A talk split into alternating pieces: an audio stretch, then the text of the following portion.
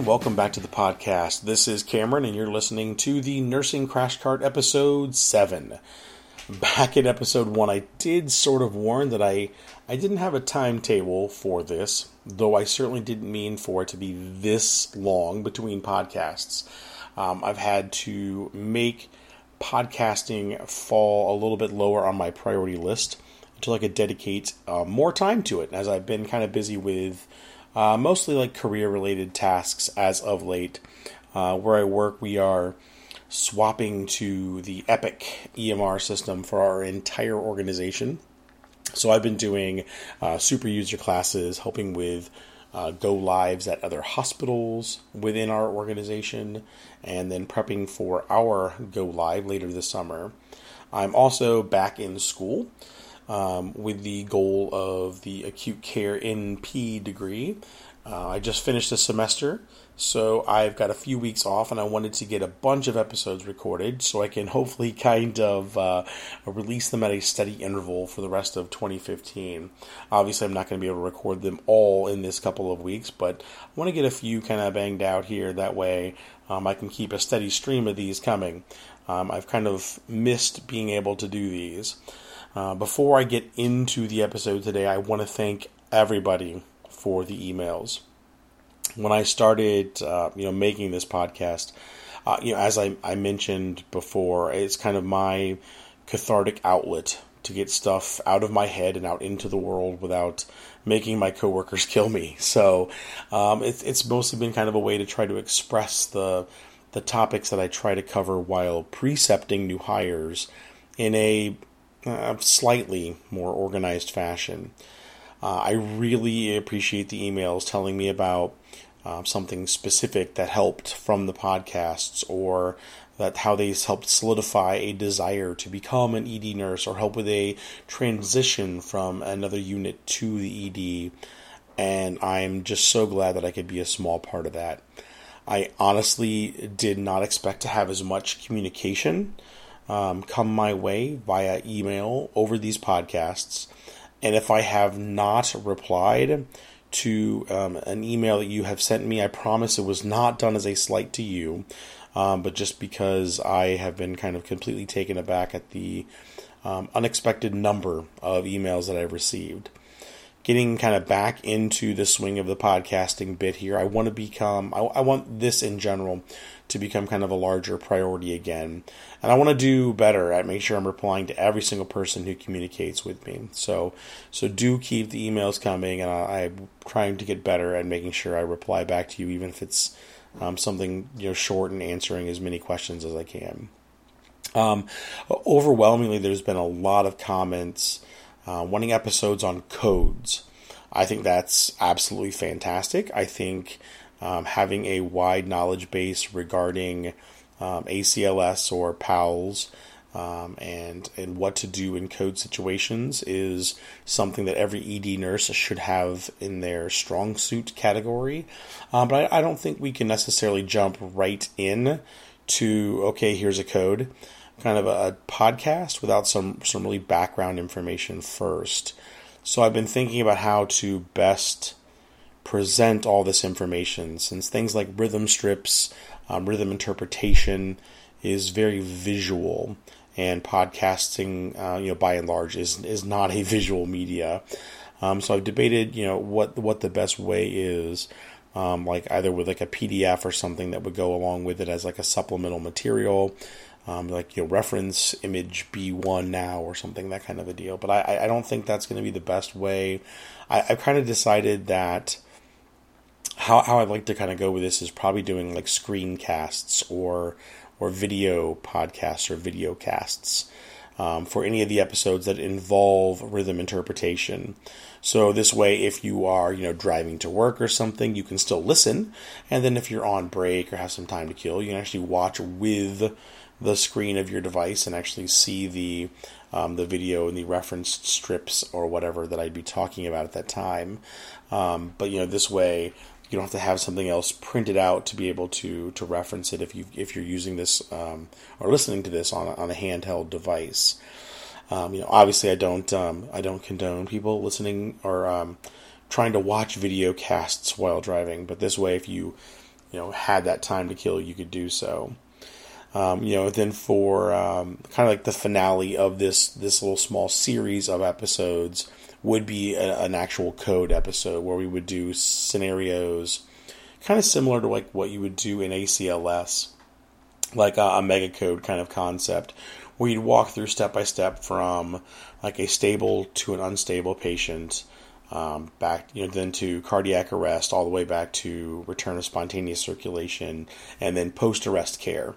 So you know look for some episodes um, coming soonish um, regarding things like sinus rhythms and then atrial dysrhythmias um, and ventricular dysrhythmias. I, am debating if I should do anything on junctional um, dysrhythmias or junctional rhythms in general.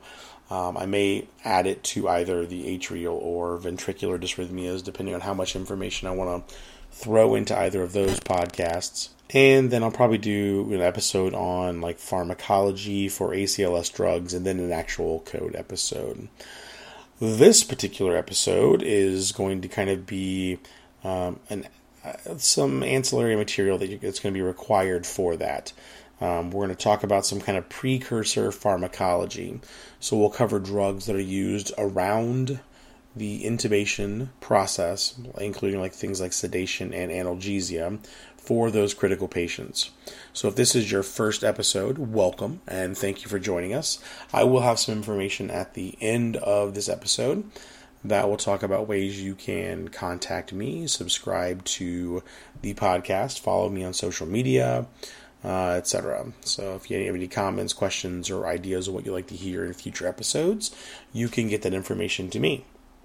So, intubation um, is performed on the critically ill patient to protect their airway and then to allow either a ventilator or you know bag valve mask to assist with or completely take over breathing for the patient.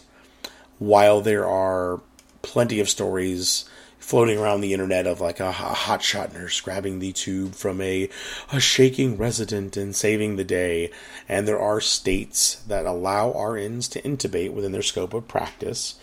Um, we're going to work with the assumption today in the podcast that placing the endotracheal tube will be done by the physician or by the medics in the field. And there are a zillion episodes that can be done around managing an airway either pre intubation or during intubation or post intubation. And so we're, we're not going to try to touch on any of that. We're going to try to just discuss the medications that we use to assist with intubation and then how we can best keep um, our patient comfortable after the intubation is complete. So intubation uh, intubation medications fall under two general categories. You have your your general anesthetics and then your paralytics. The ED will either use a, a rapid sequence intubation protocol um, or a delayed sequence intubation protocol, or, or maybe both. Um, you will probably won't hear it called as a rapid sequence, but just RSI, that rapid sequence intubation, or maybe even DSI if your facility uses um, delayed sequence as well. And both have absolutely appropriate uses in the ED, and it's important to know what's performed at your facility and then to understand how to implement that protocol when needed. In an ideal situation, we are preparing to intubate the patient while they are still awake um, so that they can communicate. Uh, they're still protecting their own airway enough that we can give them the best possible chance for a successful first pass intubation. Uh, because of the rapid onset and the extreme effects of the medications that we use for RSI, we don't ever push them without the entire team being ready to intubate. And it's only done when the physician managing the airway um, it kind of gives you that go ahead. So you say, are you ready for, you know, the um, etomidate? In this case, is one of the general anesthetics that we would use. So are you ready for the etomidate? And they, they nod. You make sure everybody else on the team is ready, and then you go ahead and push. Um, you're going to hear over and over again by nurses that you will always push the anesthetic before the paralytic because you don't want to paralyze somebody who's actually still awake enough to realize that they are paralyzed. It's an absolutely frightening experience for them. However, you also need to understand um, the onsets of the medications that you're giving and the length of time or the duration that they're going to provide the airway doc to get the endotracheal tube in place. So, knowing both their onsets as well as their typical durations are important because while that rule of pushing the anesthetic first is a good one, um, in a particularly difficult patient, the order may be swapped. And we'll talk about that a little bit later in the episode. Um, so we're going to kind of start backwards. Um, rather than talking about our anesthetics first, we'll go and talk about our paralytics, as we tend to use only a handful of these in the ED. Now, there are two classifications for your neuromuscular blockers, and those are your, your paralytics, and that's depolarizing and non depolarizing. Now, your depolarizing ones, that, that's easy. That's succinylcholine, or frequently just called SUX. Um, that is probably the most commonly used paralytic in the emergency department. And we'll discuss that one a good amount today because there are some important things you need to know about it, specifically because it is the only depolarizing neuromuscular blocker. Our other um, type, those non depolarizing paralytics, the ones we use the most um, from that class are rocuronium and vecuronium, or rock and vec. So, jumping back to our depolarizing with succinylcholine, um, the reason why it's probably the most frequently used is that it is the fastest acting with the shortest duration. So, the nice thing is if you need to get somebody intubated quickly, you can get the medications in fast and have the desired effect fast.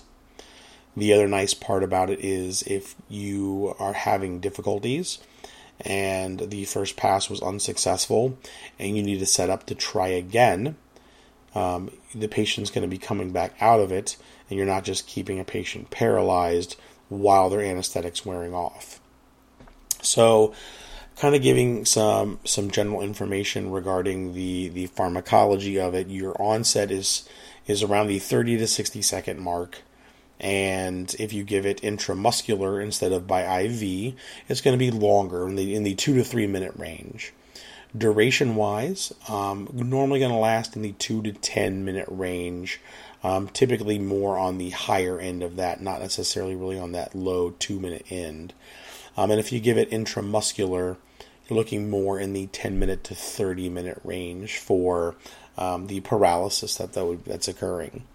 Now, your dose for succinylcholine is in the um, kind of kind of depending on what it's for. Um, in the anywhere from like 0.3 to 1.1 milligrams per kilogram, and that's if you're doing it more for uh, less emergent situations. When we are doing RSI and we need to get the patient intubated right then, right now, we kind of go a little bit stronger than that. Um, you can kind of go like 1.5 um, all the way up to like f- uh, four migs per kg IM, um, but anywhere from like the um, you know 1.5 all the way up to about two ish or so when you're doing IV. The the kind of normal go ahead dose is around 100 milligrams of succinylcholine. Like you'll the, the, kind of normal dose for the average quote unquote 70 pound typical or 70 kilogram typical patient is 20 of etomidate, 100 of succinylcholine. So they'll say, you know, drop uh, 20 of etomidate, 100 of sux. And those would be your two um, RSI medications. So, what what are the difficulties? What are we concerned about with succinylcholine? You know, why are we discussing because it's a, a depolarizing? Know, what does that mean in the scheme of things? So, being a depolarizing neuromuscular blocker, succinylcholine, when it depolarizes the cells, it allows potassium to go from intracellular into the serum. Now, when it's a serum level potassium and you're increasing that during depolarization, you have a small area, a small time period where that potassium can spike. And now, as you know or may know or will be finding out, Your body is very, very sensitive when it comes to potassium levels. If you are not in that normal range of about 3.5 to 5, um, you can cause severe cardiac side effects. In particular, we're concerned about dysrhythmias, things like ventricular fibrillation or ventricular tachycardia. So, as as your potassium rises, some things that you may notice if you um, are looking at a cardiac monitor is that the T wave will sometimes become very tented or spiked. It's almost going to be higher than the QRS complex. Now, there are some places out there that will tell you if it's, you know, this tall, it means the potassium is this level. If it's this tall, it means the potassium is this level. Ignore that. There is no hard and fast rule about how big a T wave is or how tinted it is or spiked it is that, that's going to directly correlate to a potassium level. Just know that if you're starting off and you already see that the T waves are peaked in this patient and you're assuming they may be hyperkalemic at that point, succinylcholine is probably not going to be your neuromuscular blocker of choice. That is because you don't want to raise that potassium level any higher than it already is, increasing that chance of a cardiac dysrhythmia. So, what kind of patients are we going to be concerned about that are going to be hyperkalemic? First and foremost, and one you'll see a lot of in the ED, are your renal patients. Chronic renal failure, acute renal failure, dialysis patients that have missed their dialysis sessions, those patients are frequently going to have elevated potassium levels. So if we then push succinylcholine and jump that up a little bit more, um, the chances of their you know sinus rhythm going into something besides a sinus rhythm um, increases, and we don't want to do that. We like to keep our patients alive. So um, other types of patients that you would be concerned about are going to be crush injuries. So anything with a trauma where there was um, like a leg that got trapped, or anything that was there's an impingement of a limb um, or part of a body, when that gets released, that all those crushed cells release that potassium and release that those destroyed uh, blood cells, and they can a screw up your kidneys, causing uh, rhabdomyolysis um, as well as um, release lots of potassium into the body. And you will sometimes find at crush injuries when medics bring them in, they will have um, proximal to the crush injury a tourniquet in place. And that is um, with the concept of trying to prevent a rush of potassium um, coming back in towards the heart. So, kind of impedes the venous return um, from the body or from that particular limb that may be affected. Um, your other big patients that you're going to be concerned about with high potassium levels, uh, it's kind of similar to crush injury in the in the mechanism in which we're we're seeing a rise in potassium, um, but the method in which it gets there is a little bit different. And those are your burn patients. Um, so burns in general um, are going to cause that that same kind of release of uh, potassium from the destroyed cells. So having that that rise in potassium again, making them hyperkalemic, um, again makes them kind of poor candidates for succinylcholine. Um, so your other contraindications are going to be um, if somebody has a pretty significant history of malignant hyperthermia, and that's that very adverse reaction to your anesthetics. Um, succinylcholine is frequently not used. And then lastly, because of that depolarization, succinylcholine kind of has two phases that you'll it will go through. Uh, the first phase um, is the depolarization. De- sorry, excuse me, the depolarization phase, um, which causes uh, muscular fasciculations or little twitches. And then the phase two um, is the desensitizing phase, at which point it no longer has those fasciculations and the patient is actually fully paralyzed. The, the theoretical concern with the fasciculations um, is that it can cause an increase in intracranial and intraocular pressure. So if the patient is a head injury or you're concerned about increased ICP, um, some physicians, based on what literature they, they have read or believe in, um, may not want to use succinylcholine for that as well. All right. So then we have Rock and Vec. Now I'm not going to touch too much on Vecuronium because really um, it's a medication that normally comes as a powder, so you have to reconstitute it. Um, it's a very uh, tiny um, dosing that you use, so a lot of the times it's it's not the the next best go to drug after succinylcholine. Normally um, is rocuronium, and rock is pretty much used whenever succinylcholine is contraindicated. So the biggest difference you're going to see between rock and sux is that their onset and their duration are significantly different. Um, rather than that, um, you know, that quick onset with succinylcholine, rocuronium can take anywhere from about a minute to a minute and a half, all the way up to about two minutes, um, to really have that desired paralytic effect and in terms of how long it lasts, like it, its duration, um, it can be upwards of an hour. Um, now, typically it's it's less than that, but it's you shouldn't be surprised if a patient you know is not breathing um, above a ventilator setting. If you are are breathing for the patient, you know, 12 times a minute, and the machine just shows only those 12 breaths it's giving, and nothing that the patient is breathing on their own, um, and it's been you know 20 30 minutes after the patient's been intubated. That's probably a just still a, a um, factor of the rocuronium and that's just because it's still keeping the patient paralyzed because um, it just lasts that long. So if you have a failed um, intubation attempt you want to have your secondary or tertiary um, methods or plans ready to go and in place because this patient's going to be paralyzed for quite a while and you can't just stand there and keep them bagged forever. So you need to be able to get into the lungs if you can't do it by visualization of the cords and they can't do it through you know video uh, laryngoscopy by or laryngoscopy by um, um, any, any other kind of means then they need to cric this patient and they need to get inside the neck and get an airway so your typical doses for rocuronium, um, normally kind of around the one milligram per kilogram mark. So in your your ideal quote unquote um, you know 70 kilogram patient, you're looking at about 70 milligrams. Uh, but your your overall dose can be anywhere from about 0.6 to 1.2 milligrams per kilogram. So then we're scoot backwards.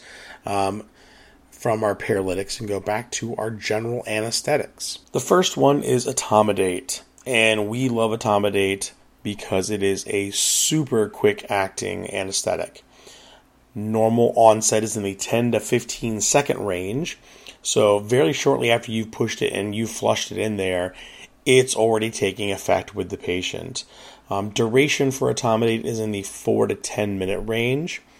Um, so once you've pushed it and then you switch to your paralytic, depending on how long your paralytic takes for that onset, um, that's how much uh, of a window you're going to have left to be able to have that good first pass intubation. Which is again why you wouldn't necessarily always push your general anesthetic first.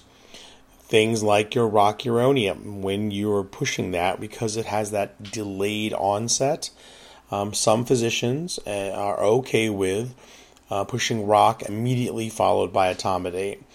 That way, you're kind of just giving a, a little bit of extra time with the with both medications having taken effect.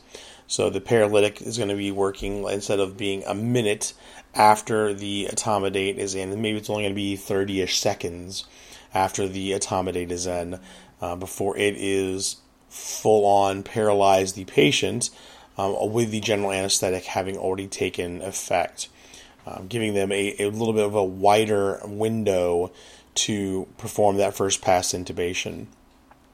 So we pretty much use um, etomidate, like I said, for n- nearly every single RSI that you you do in the ED.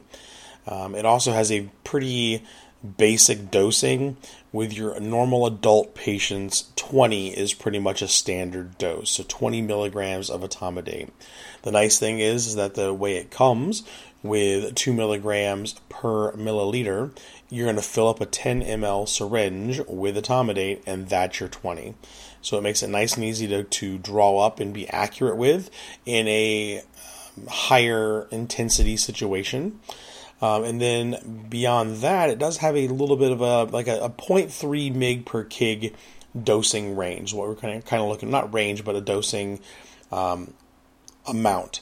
So if it's a bit of a, a more generously sized person, they go up to about 30 milligrams. I've never seen doses go above that, and it's only in patients that are smaller, like your pediatric range, does etomidate normally get below uh, 20 milligrams. But the average adult, being in the you know 140 to 170 ish kind of range for their weight in pounds, translates close to that 70 kilogram mark, which is around where 20 milligrams of etomidate um, hits 4.3 milligrams per kilogram.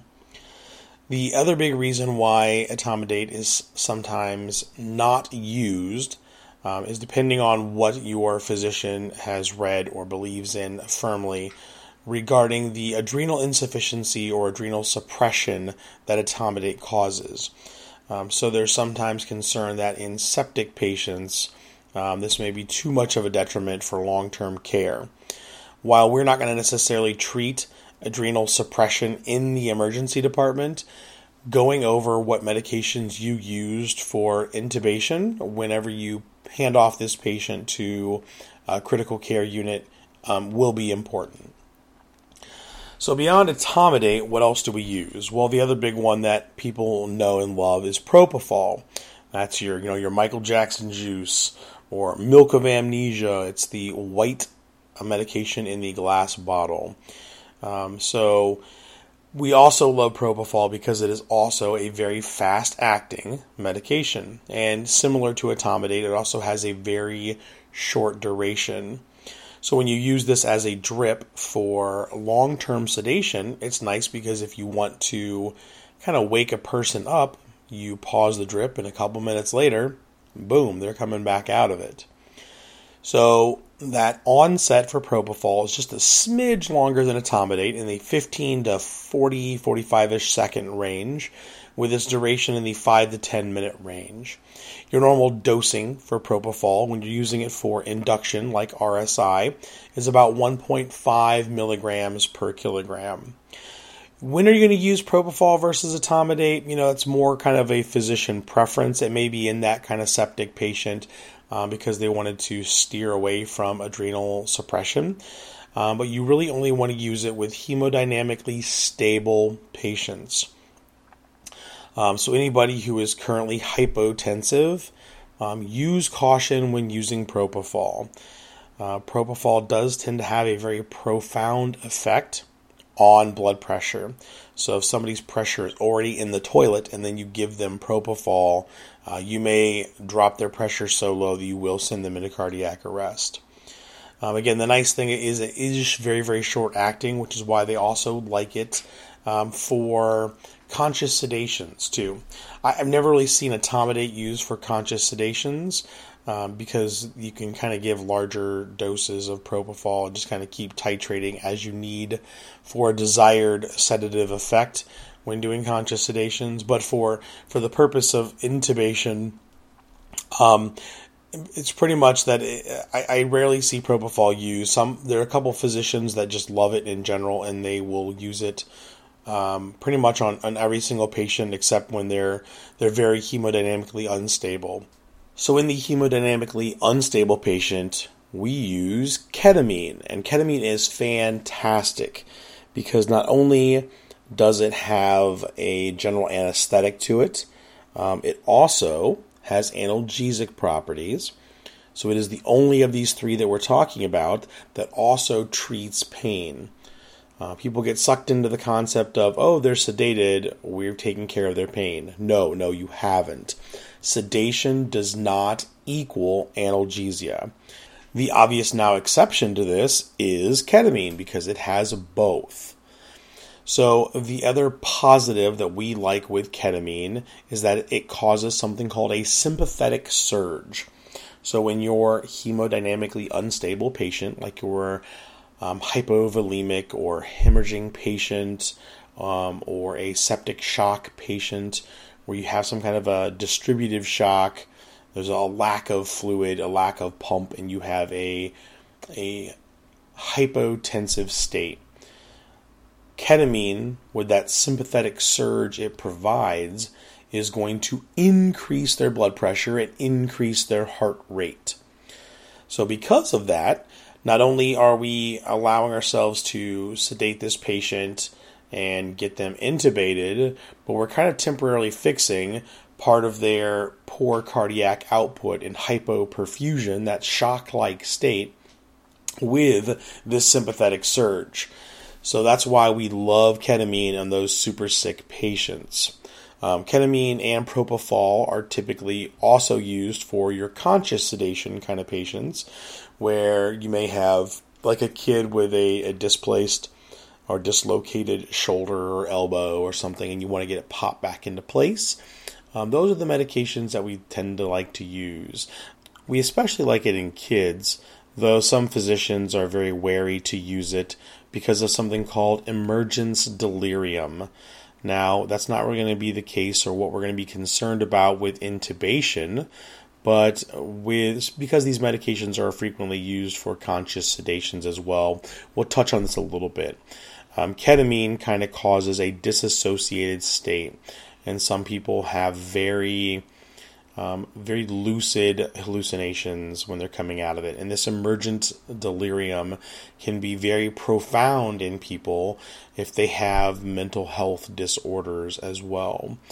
Um, so they may have be very agitated or very combative coming out of a a ketamine um, induced anesthetic state.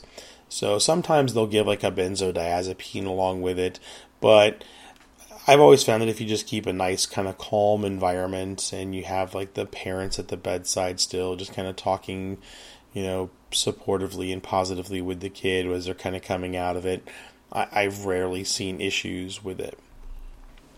Getting back to using ketamine for intubation, um, your normal dose is in the 1 to 2 milligrams per kilogram range, so about 1.5 is kind of your norm the the fun little bit with that is anything below one milligram. I'm pretty sure it's anything below one milligram is considered your analgesic dosing.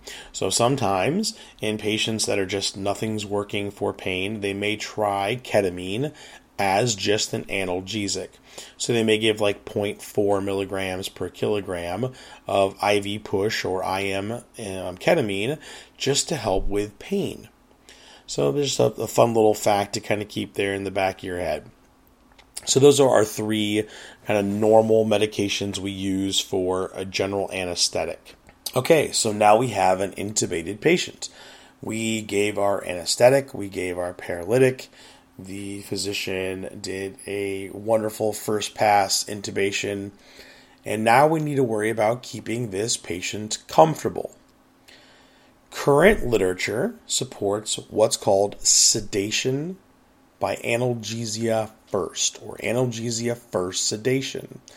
This means that rather than throwing a patient right onto a propofol drip or a Versed drip to keep them sedated, perhaps we should try just an analgesic. Now, whenever we have a critically ill patient that we've had to intubate, our analgesia of choice is going to be fentanyl. So, a fentanyl drip is fantastic in that we can easily titrate it. We can give bolus doses either through IV push or depending on what pumps you use at your facility. You can also bolus right from the um, the fentanyl drip bag into the patient. And then, if the fentanyl itself is not getting the job done, then you can look at adding a general anesthetic on top of it. What these studies are finding is that patients who go in on Versed or Propofol or any kind of a general anesthetic drip to keep them sedated throughout their stay on a ventilator, they're having increased days on the ventilator, which means it's more difficult to liberate them from the intubation and getting them back to breathing without the support of the ventilator. It's also providing um, increases in ICU delirium. So, those are two very good reasons why analgesia first sedation should be your first choice when um, in the, looking at sedating a, a patient who has just been intubated. Now, just because we are using fentanyl and trying to do this analgesia first does not tie our hands. It does not mean that we can't use a general anesthetic on top of it, but by starting with that, we can try to decrease those days on the ventilator and that chance for ICU delirium. So with fentanyl, if if we're giving boluses at steady intervals and we have a, a, decently high high dose that we've titrated to, and the patient's still not comfortable, where they're still bucking against the vent and they're they're biting on their tube and they just they we can't get them into a state that's that's appears comfortable. That's going to when we're going to be um, adding medications on top of this. Um, ICUs, at least where around where I work, love just going right to benzos, and they will use like a Versed drip. Um, sometimes, depending on what your setup is at your hospital or what your physicians prefer, you may not always use Versed. Um, we have propofol readily available, so as long as the patient is still normo or hypertensive after intubation, um, propofol will probably be our go-to drug. The other one that we're going to obviously use was the one I had mentioned before, was ketamine, um, because it provides both that analgesia and sedative effect. Um, it's fantastic in those critically ill patients because we can try to keep their pain under control, keep them sedated, but not make them more hypotensive than they already are. So those are the kind of your three big parts um, that we wanted to talk about today: the the general anesthetics, your paralytics, and then what you're using for post intubation um, sedation and analgesia. So I hope you found part of this episode um, helpful. Um, if you want to know more about this podcast, you can check it out at edcrashcart.com. If you want to subscribe to the podcast, you can find me in iTunes or Stitcher uh, at the Nursing Crash Cart. If you want to send me an email, I am at edcrashcart at gmail.com. And lastly, if you want to follow me on Twitter to hear about additional episodes or shoot me a message on there as well and tweet my direction, I am at edcrashcart. So this is Cameron saying goodbye for now. I will be seeing you again in the in the much near future compared to when uh, the previous episode hit. Uh, but for now, I want to say goodbye and uh, hope you have a great and fantastic Nurses Week that's coming up. Um, actually, by the time this episode hits, it will probably actually be um, during Nurses Week. So, happy Nurses Week to everybody out there. And don't forget to also thank those wonderful uh, medics, techs, and PSAs that are helping us out. Without them, we wouldn't be nearly as effective in our job as we are. So, thank them, thank your peers. Uh, or your fellow students if you're still in school. Um, you guys all deserve it. This is a fantastic profession, and I wish you guys all the best. Bye bye for now.